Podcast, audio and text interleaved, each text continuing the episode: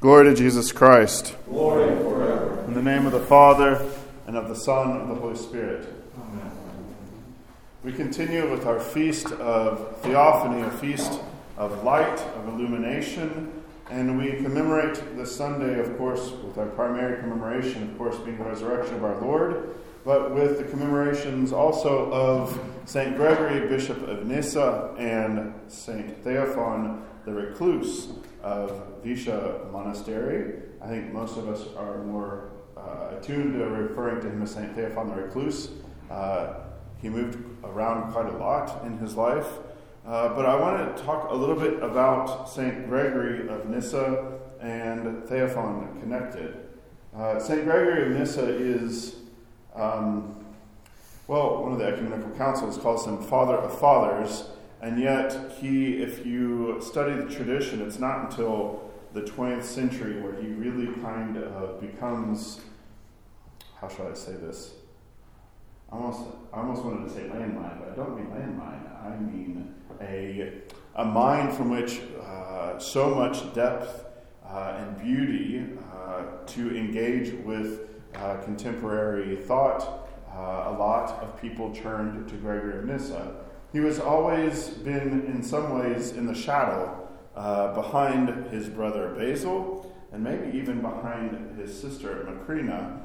Basil, of course, we just celebrated on January 1st. he will also, he has a liturgy and an aphora attached to him. Uh, we'll also commemorate him as one of the three great hierarchs. And maybe in the icon of the three great hierarchs we could have in the background. I know I've at least seen an icon of the entire family of Basil and Gregory and Macrina and their parents, and it just kind of goes out there. And I, I guess from the top, you have Gregory the Wonder Worker who brought um, salvation, the word of the gospel, to uh, their part of Cappadocia, close to modern day Armenia, very far over east in Turkey. But you have, uh, with Basil, you could have him as kind of in the background with the icon of the three hierarchs, because you have John Chrysostom, you have Basil, you have Gregory the theologian, uh, but you have Gregory of Nyssa. And if you have read any of the works of Gregory of Nyssa and comparing them to the two, the, the three, uh, he's more like Gregory the theologian, uh, there are places where Basil definitely has his theology, but Gregory of Nyssa uh, likes to swim in the deep end of the pool, as it were. But not so deep in the pool that there is not a, a lot to learn from him, and just picking up, for example, his commentary on the Beatitudes. Uh, his life of Moses is very instructive, and you could spend a lot of time there. Uh, but through, scattered throughout his works and some of the minor essays, there's an image uh, that has always stuck with me. Uh, and it's something, it's not completely unique, unique to Gregory because it gets used later in the tradition. Uh, and it's also used by certain uh, Greek philosophers at the time. But he will talk about the image of man, uh, the soul as a mirror, and that the mirror is in, especially we are used to talking about God, uh, humans rather, as made in the image of God. And the way that he talks about this is that we all uh, are mirrors of God. We're mirrors of the invisible world. The problem is, is that the mirror is really, really dirty. And so, what we need to do, of course, in order for the light of divinity to shine forth from our souls, is to cleanse it.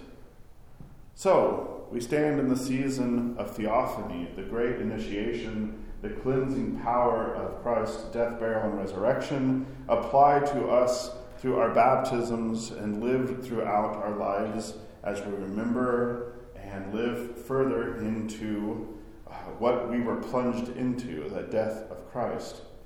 And this is the beginning of that wiping away of the soot, the dirt, uh, the excess.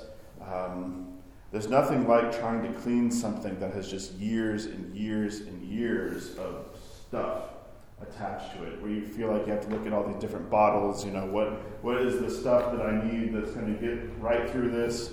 Okay, it's not that; it's something else. And the spiritual life can be like this, where we have certain gunk or things attached to our souls or things that we are attached to that we've tried this way and it's not working so well. So maybe we need to uh, work at it, come at it at a different angle. Maybe God will enlighten us, uh, will uh, open our eyes to something, a truth that we've never beheld before or maybe never fully understood about ourselves, about God, about somebody else. And maybe it's also something that happens where somebody approaches us or says a particular word that releases us and allows us to tackle uh, that particular sin with the grace of God with new fervor. And this is where I would like for, to mention just St. Theophan, the recluse, for a moment. Uh, could probably talk about quite the very two different uh, types.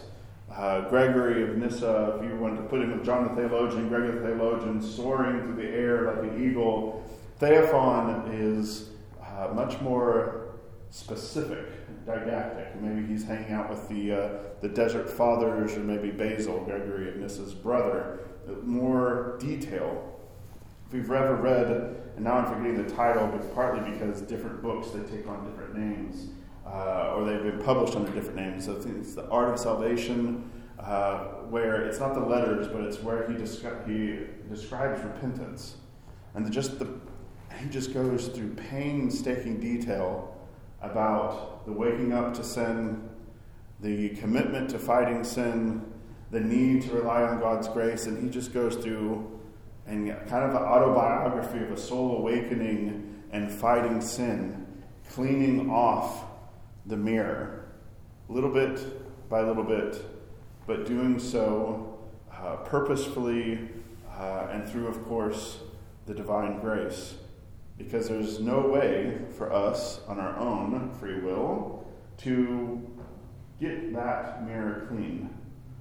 But once that mirror is cleansed, we will shine with the glory of the Holy Spirit, for we will, uh, those around us, will encounter God. Something perhaps not for us in this life, something uh, that is, though, a goal for us, as it were, was for all the saints that have gone on before us, who have in their lives, uh, through attending to their own mirrors, cleansing it, they are able to reflect not their own glory, but the glory of God whom they contemplate, who they adore, whom they worship, and who they rely on for everything. May God awaken us to all the ways in which our mirror needs to be cleansed so that we can have purity of heart to be able to see clearly and to give God due and righteous worship, Father, Son, and Holy Spirit. Amen.